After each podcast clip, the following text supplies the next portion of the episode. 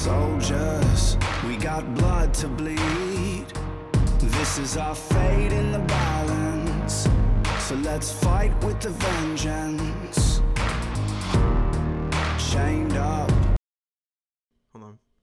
Welcome everybody to the Florida State League Radio Network. Happy to have you guys along the show today. My name is Dylan, as always. I'm your host today, and we got a very special guest today. We got a first base coach currently for the Pittsburgh Pirates. He's worked with the San Diego Padres and the Astros as well as a first base coach. He's also worked with the LA Dodgers, and he's also a former player. He's excuse me, played in the Florida State League, and he's uh, got to play in the major leagues as well with the Chicago Cubs. We are here with Tarrik Brock on the show today. Tarrik, welcome to the show, man. Happy to have you on, and it's a pleasure to get you on today.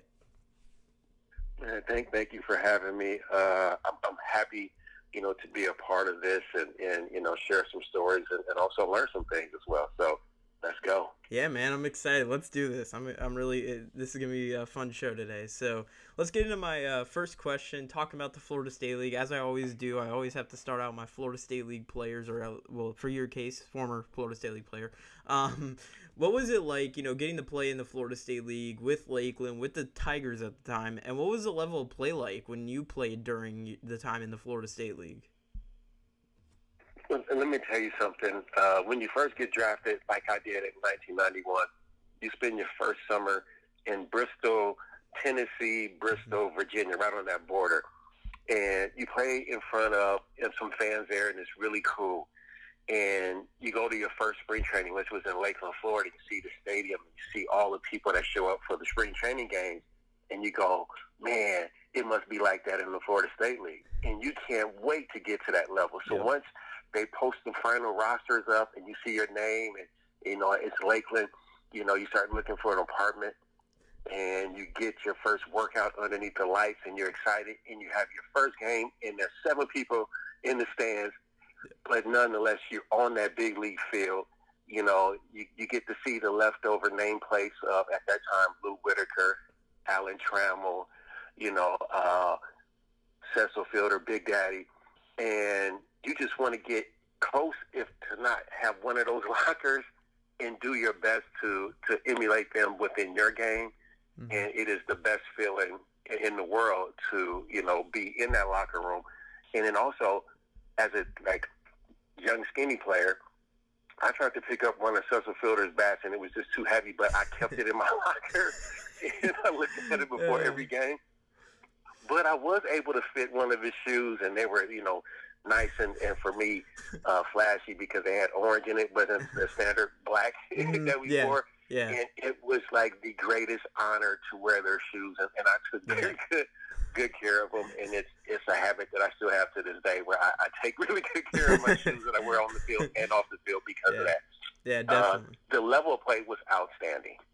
Uh, it was really good competition there, uh, day in and day out, where you saw guys throwing mid 90s every day, and you have to do everything you can, everything you can to battle and just compete. And it brought out the best in everyone that was on the field. hmm Yeah, definitely. Yeah, it's the and especially nowadays too. The league is. I mean, it keeps on becoming one of the better leagues in the you know in the minors. I mean, just when it comes to amount of talent that comes through and the rate at which the guys go to the major league level, it's really remarkable how great this league has been. And during your time too, when you were playing, you played in the uh, mid '90s and such. Was who were some of the names that you got to play against or play with and such? Because I know during that time, obviously Jeter got to play in the Florida State League. There's a lot of good names that got to play in the Florida State League around the mid '90s. So, who are some of the guys that you got to? We were lucky enough to be able to play with in the Florida State League, or even get to play against in the Florida State League. Get to have a comp, you know, play competitive baseball with.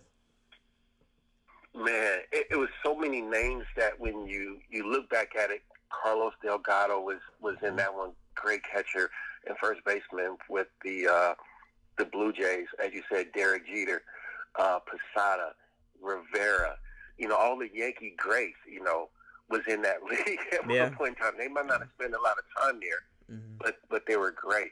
And then you go back to you know the Phillies, and they had you know their pitchers that came through their system that just was unbelievable. Where it, you look at them and like you seem like everyone was like six four and above. Yeah. You know, they looked like giants. Um, so the league was just filled with a tremendous amount of of talent. I don't want to keep naming names because I don't want to forget, you know, people as well. Yeah. Uh, but most of the guys that you've seen that had great careers in the major leagues definitely came through that that league. You know, both pitchers and position players. Yeah, definitely. I mean, hey, the league the league's been around for hundred years, so it's definitely it, this is the first season. Well, would have been the hundred first season if we were playing. Definitely uh, disappointing that we're not back in the season, obviously, and obviously you're a first base coach, so you know it's kind of disappointing to not see it back. But yeah, definitely the, the league, man, it's it's an incredible league. It's great to see how it's progressed. And hundred years, it's crazy that it's been around that long. Like that, that's incredible for minor league standards. Not a lot of leagues stay around for hundred years, so that's a pretty remarkable thing that the league's been able to do that. So. Um, let's get into my next question here. So we you talked a little bit about you know getting drafted, and you were drafted by the Detroit Tigers. This, what was your draft day experience like? You know, being drafted by the Tigers and such, and how was it like to get that phone call and finally, you know, have that relaxation? Like I'm finally drafted. I got drafted by the Tigers. I'm in an MLB organization, and now I can get to work and start living out my dream as a pro ball player. Man, um, you know, that experience was unbelievable from a standpoint of man, you know, I finally get to live out my my dream. Mm-hmm. Um, and back then, that that call was more of uh, more of a, let me see. We didn't have cell phones or stuff like that. Yeah, yeah. You just basically would go home and realize that uh, you check your answer machine. I'm sure young people don't know what that means right now. You would check your answer machine, and you would get the message. You know, hey, this is Dennis Lieberthal, my scout mm-hmm. uh, with the Detroit Tigers. We drafted you. I remember running outside of the house on the front lawn and just doing high knees and fist pumping, uh, just crazy excited about the opportunity to, you know, begin my career with the the Tigers, and you know, they set up a meeting to come over to eventually sign me after mm-hmm. negotiating, and it was the best. It wasn't like how it is now, where it's you know on TV and highly publicized, but it was a special moment nonetheless. Yeah, it's it, it was it, I, I because I was watching when I and the only reason why I kind of know how it was is because I was watching the Roy Halladay documentary that just recently came out, and I saw how it was where like they the draft was literally on a computer, and it's it's kind of like what they usually mm-hmm. do when it comes to rounds like two through forty. They usually just say on like a voice call they do, um, which I guess that's probably how it was when you were when you were got drafted and such. But yeah, that's definitely a, it's definitely an awesome experience from and that even from other guys that I've talked to, it's definitely one of the the coolest experience just to be drafted, be able to realize that you're able to now live out your dream and be able to, to be with a, a pro ball club. It's definitely one of the the cool cool things of uh, anybody's uh, pro life when it comes to baseball and such. Just getting that call, so. Uh, let's get into my next question here. You know, you would make your debut in New York as a member of the Chicago Cubs. What was it like to you know be able to start your career in such a historic stadium? Shea Stadium has so much history and such. And what were your first reactions just walking into that stadium, walking into that clubhouse, getting to know these teammates? Obviously, you see all the the you know Cubs players and such. You got to play with guys. Was Sosa around during when you played? I'm not sure. I don't remember. Yes. Okay, so yeah. Yes, locker mate. My locker is right next to his. Oh, really? So, that that must uh, you must have had some yeah. fun talks with him. Yeah, I mean, it, it was great. Uh, you know, when you when you step onto a major league field, and for me, the only field that I've seen growing up was Dodger Stadium, and mm-hmm. it was Little League night. So that was just your experience. But to actually walk on the greenest grass you've ever seen in your life, yeah, and and just hear your spikes crunching the ground, it is an amazing feeling. And then for me, it always seemed like every ballpark, I was like, it's just like how it is on TV. That, that was the other thing that that came up for me, and uh, it was just amazing. You know, you take BP, and all you're doing is just looking up at how big the stadium is, and you know, you, you just back then it, it was early April, so the weather wasn't that great. Mm-hmm. And that was a whole different experience for me being from California. Yeah. But it was the best thing ever.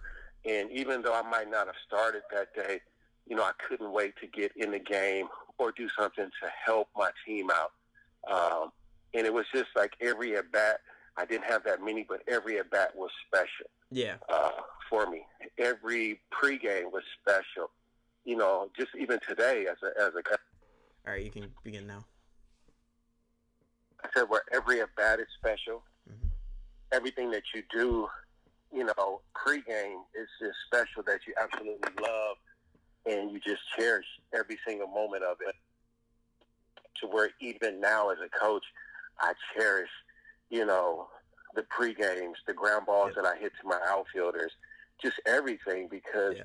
it's something that you know it's just for a short period of time in your life, and I just try to fill it up with as memory, as many memories as I can on a daily basis. Yeah, definitely. I understand what you mean.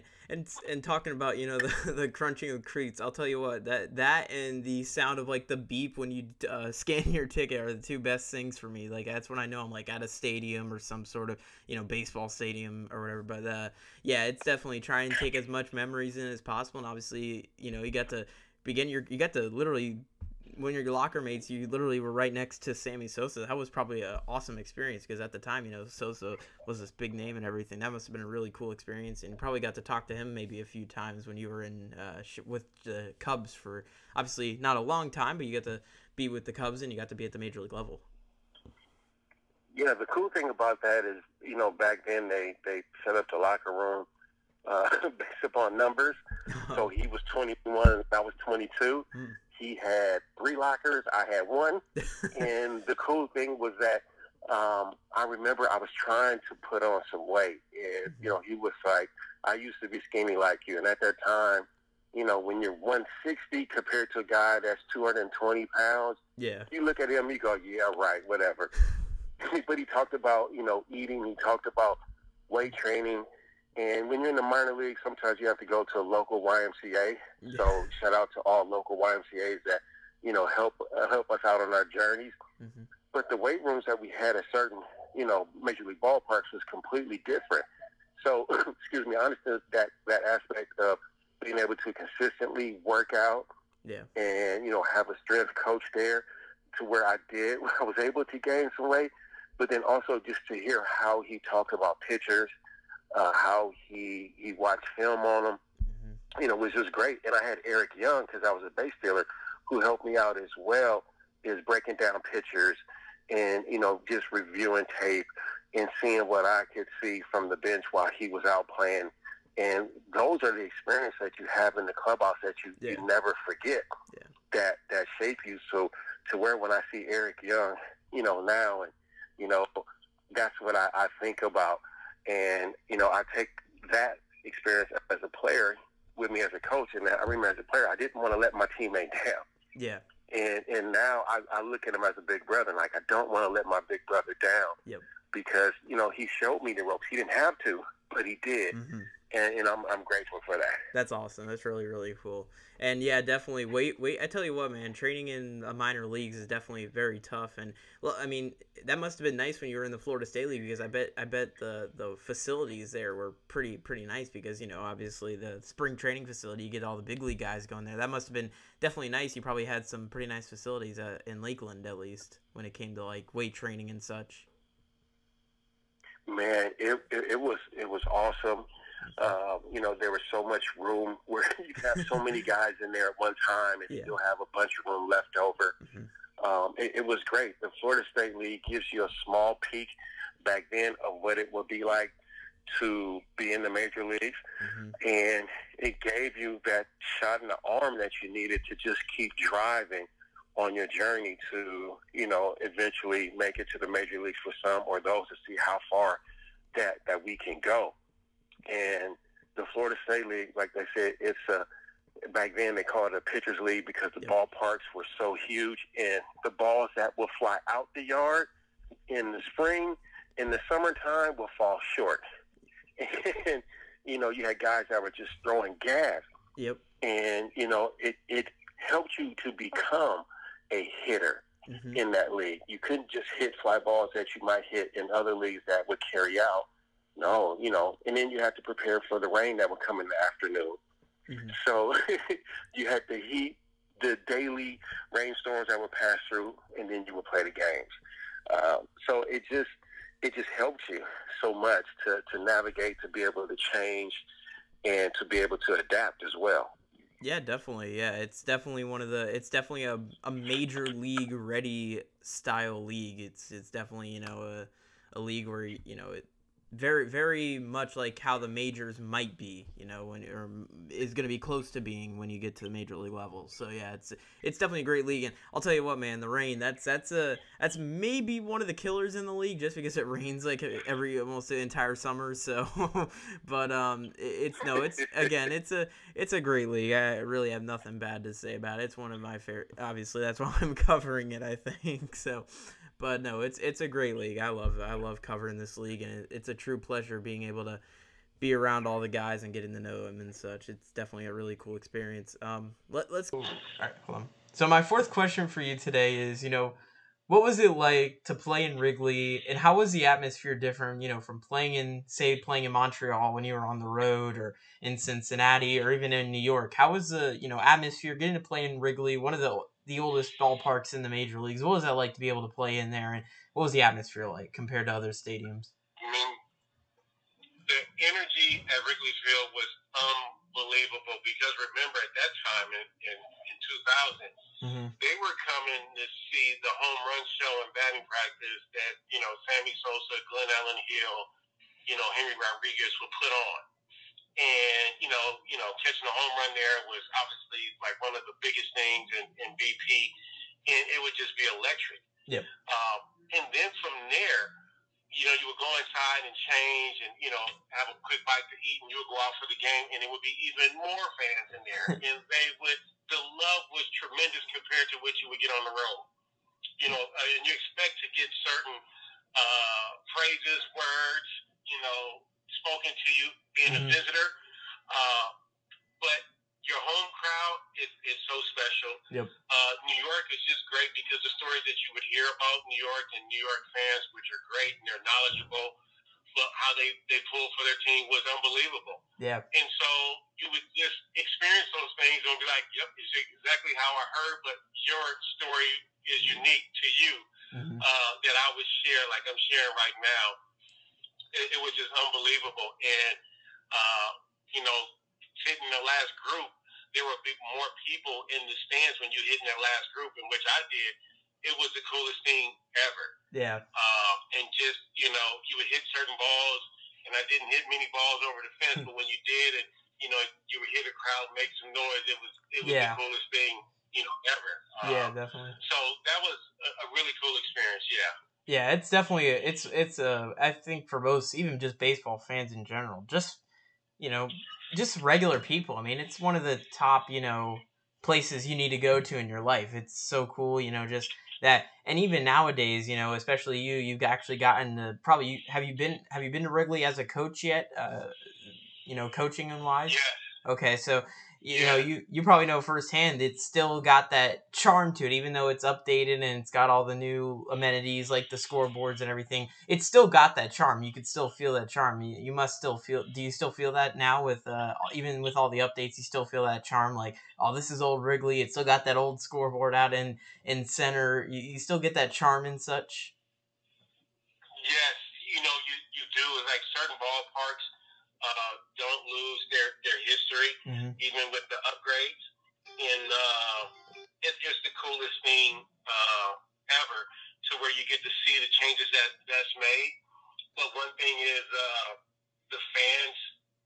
The fans are tremendous. Yep. Uh, they they support their team, and uh, they want their to see their team win. Yeah. And it's it's the coolest thing, coolest thing ever. Every you know, going into Boston was special. Yep. Uh, coming to LA was special. So, and, and I can't wait to, you know, be in the home dugout in, in Pittsburgh and see what that's like the fan, you know, with the fans there. So yeah, definitely. Yeah. Yeah, and it's and that's a that's a pretty nice view you guys get there too. You guys got the water right next to you know right next to it and stuff. It's definitely it's definitely going to be uh, interesting. Hopefully, you guys are able to be in Pittsburgh this year. Hopefully, you guys aren't playing in a specific location or anything. I hope you guys can able are able to play in your home ballparks this year because definitely I, have always wanted to go to Pittsburgh as well. It's definitely a nice city uh, and a nice area.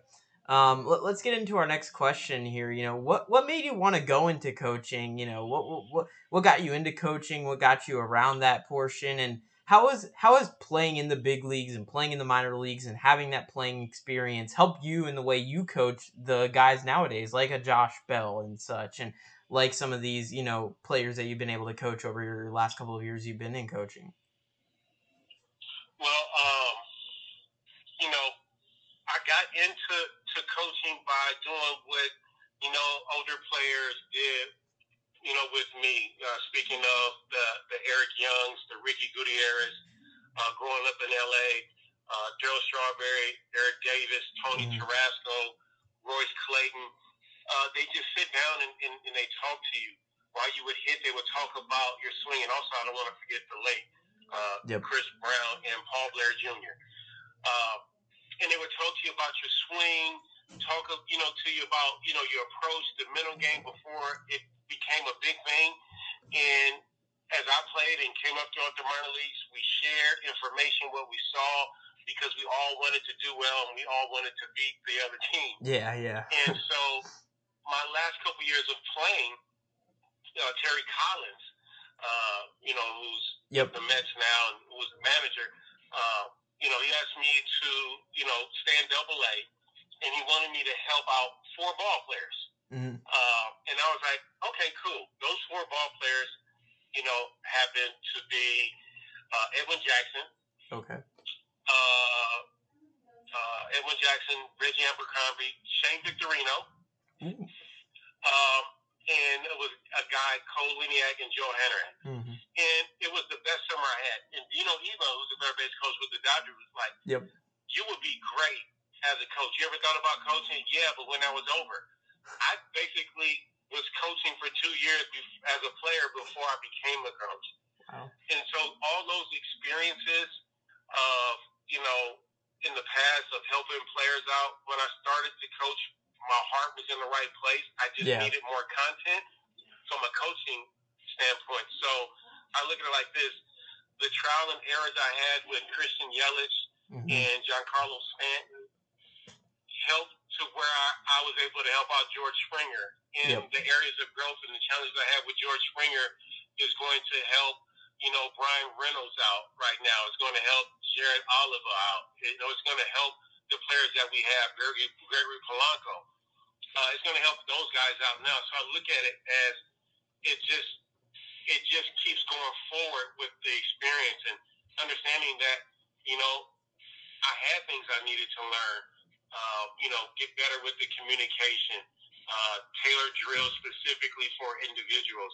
All those things is what helped me become the coach that I, I am today, and just a hunger to to help. yeah, definitely. Uh, and, and I think it's something that's just in my heart, just to help. Yeah, definitely for sure. That's uh, that's definitely the big key nowadays too, especially as we get keep getting younger and younger down the totem pole when it comes to the players getting to the major leagues. I tell you what, it's it's crazy to see 19 year olds getting up into the major leagues. It's pretty incredible though to show that just shows how fast and quick these guys can get up into the ranks. It's really remarkable, and uh, yeah, definitely helping. Again, it's a big big key in the in the major leagues and when it comes to you know practicing and stuff, I, obviously you've been in the major leagues, you've done stuff as a coach and such. How how much do you guys practice during the regular season? You know, before games and such. You know, doing drills and such. How much of that do you guys do? You know, maybe before games or maybe on an off day. Do you guys do that a lot, or is it kind of limited just because there are so many games and you don't have that many off days, and it's kind of go go go go go throughout the day? Well, I mean, there, there's practice, you know, where you do things before you would start your, your traditional batting practice and stuff mm-hmm. like that.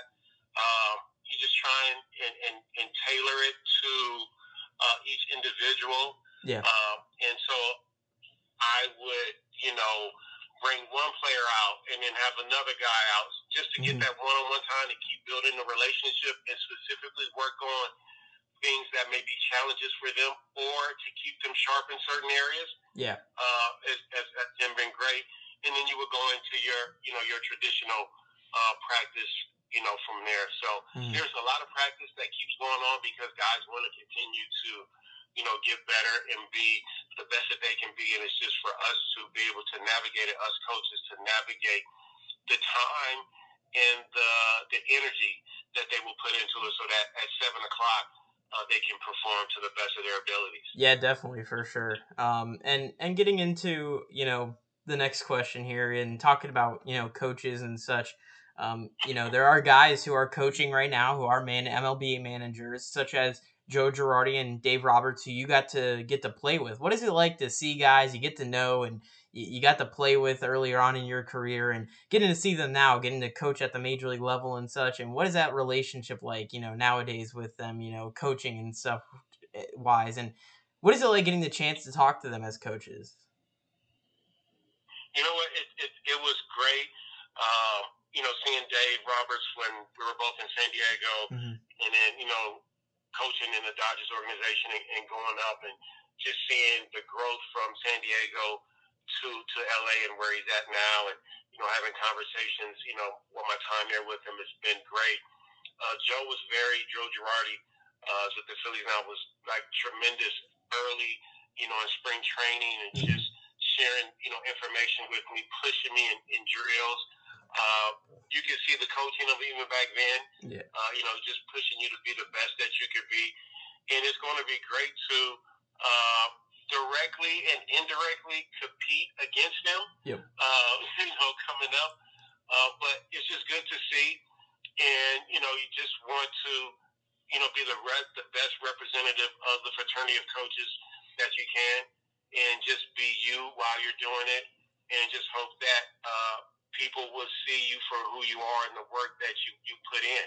Yeah. And, you know, be uh, appreciated for that. Yeah, definitely, for sure. And, uh, yeah, it's definitely cool that you guys get to play each other this year. I know Pittsburgh and Philadelphia, they're uh, kind of, you know, I guess you would say they're a little bit of a rival just because, you know, Battle of Philadelphia, so, but, um, uh, or Battle of Pennsylvania, I should say, not Philadelphia. Jeez, I'm sorry.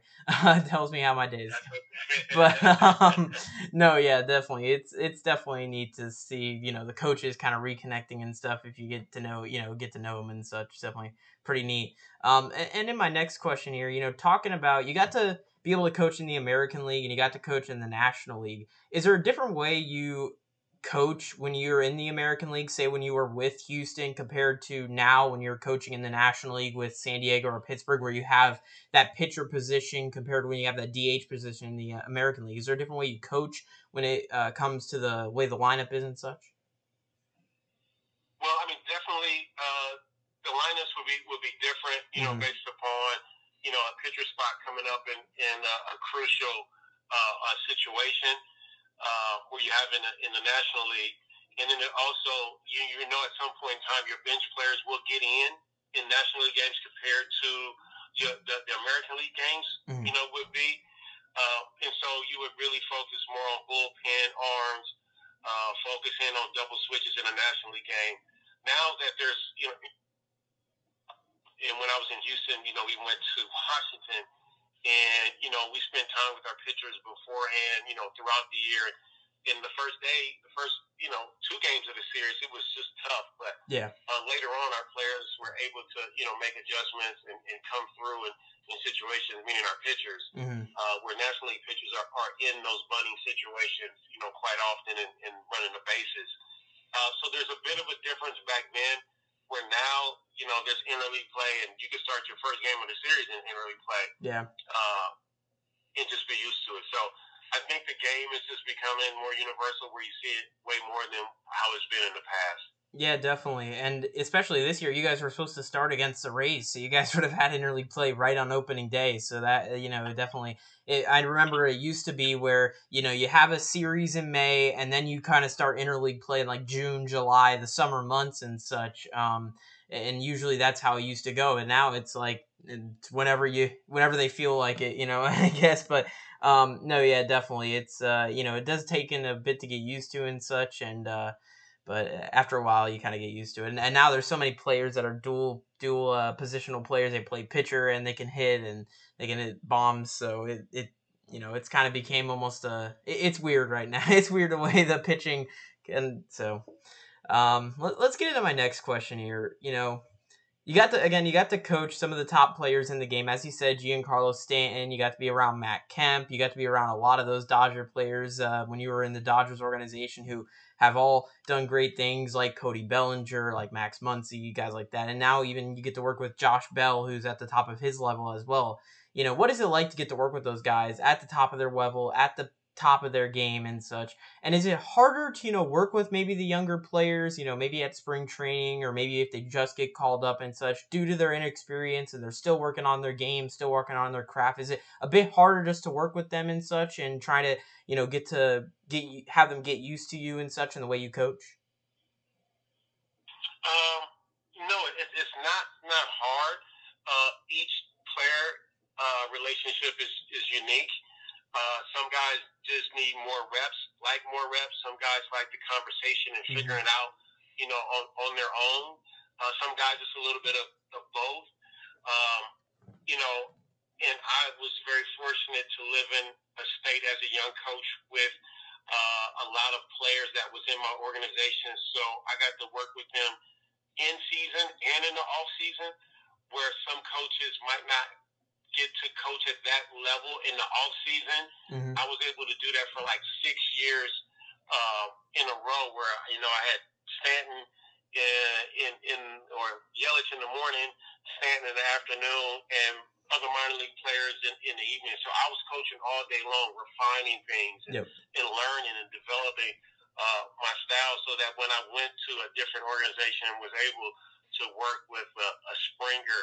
Uh, Dexter Fowler, it was, you know, I found different ways to to be able to, you know, navigate it and, and work through things. Yeah. And so that was probably the, the, the coolest thing. And then moving to where I'm at now with, you know, Josh Bell and Bryan, you know, uh, Reynolds, uh, it's just learning them and how they like mm-hmm. to work and what works best for them and just collaborating. It becomes a, a huge collaborative effort uh, in, in their careers where uh, I let them steer the boat. Uh, sometimes I might need to jump in and, and turn the wheel. uh, yeah. And then sometimes it's just for me to, you know, put the throttle on and be the engine of it. So uh, it's a great way to learn.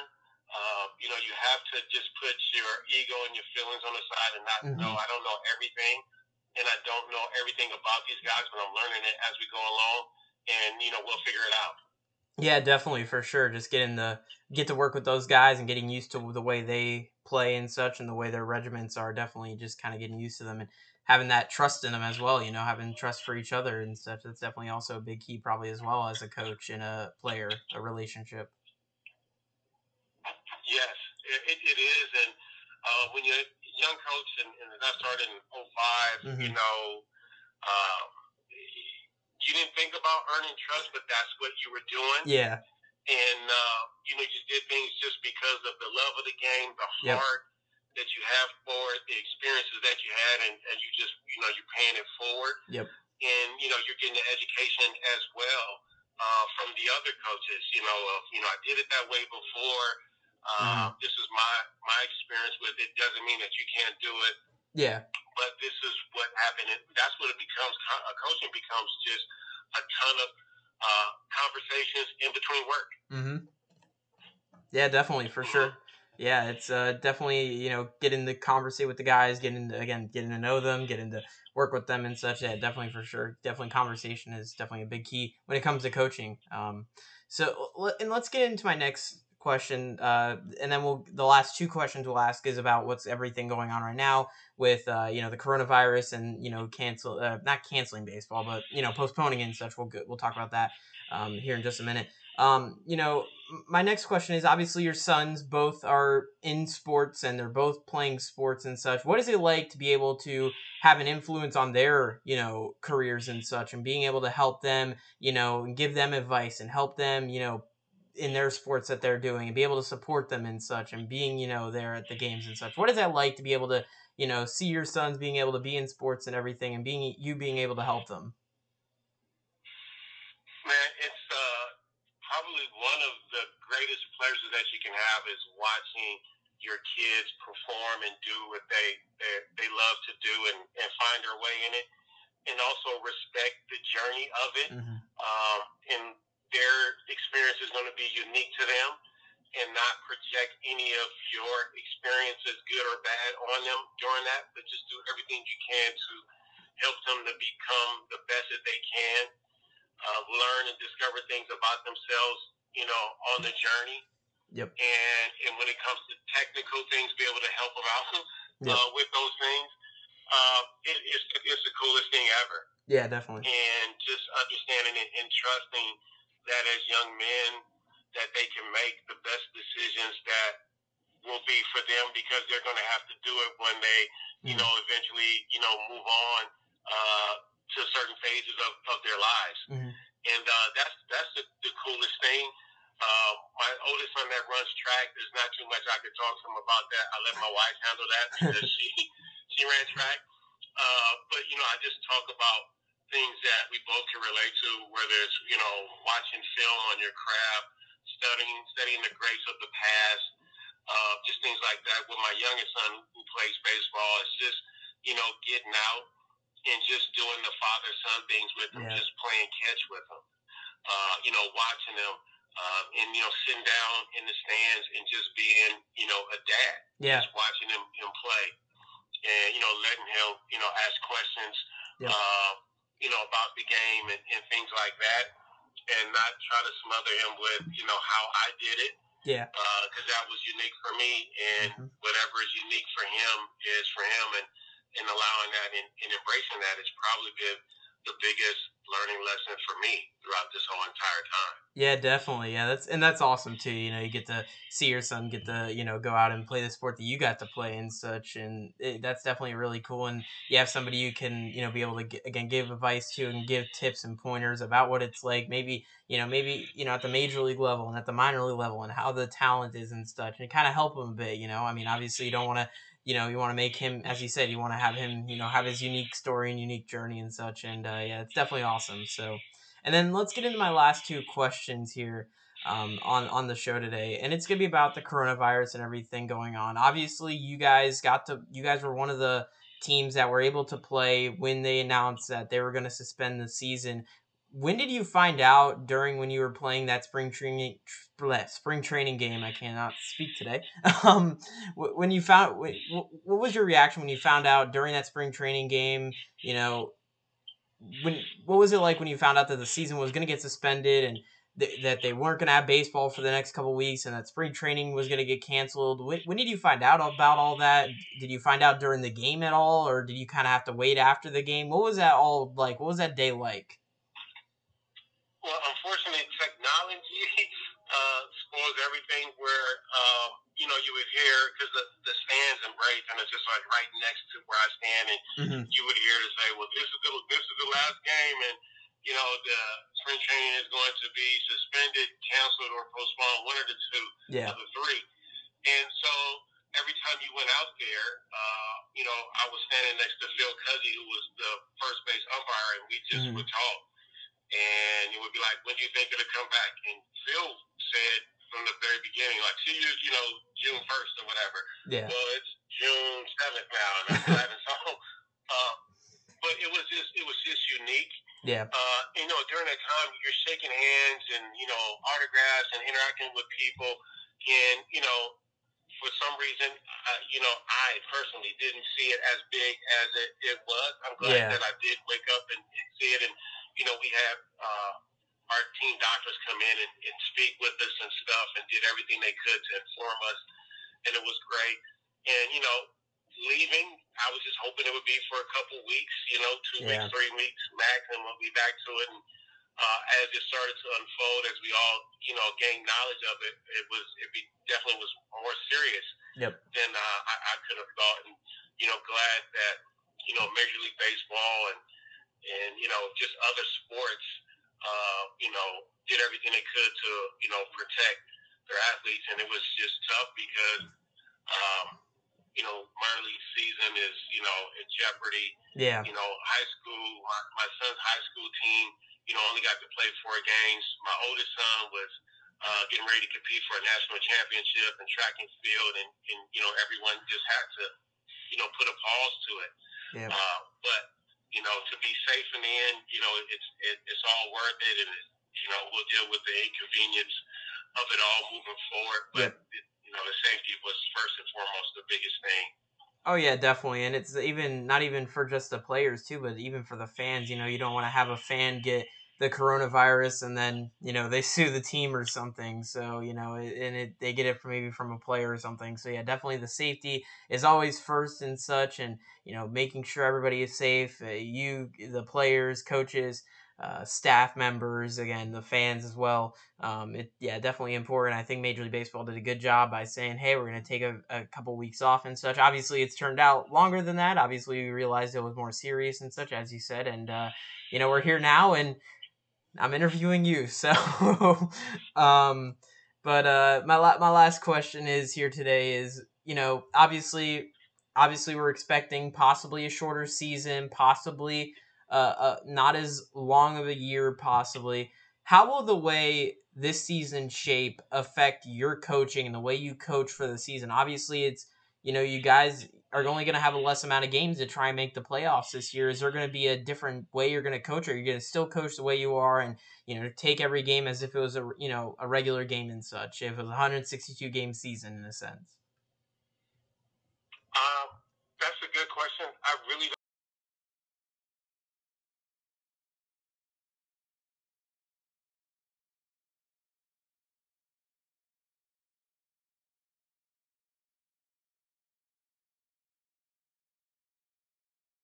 coach in in that that pressure situation where you know you might not experience it most of the season until September.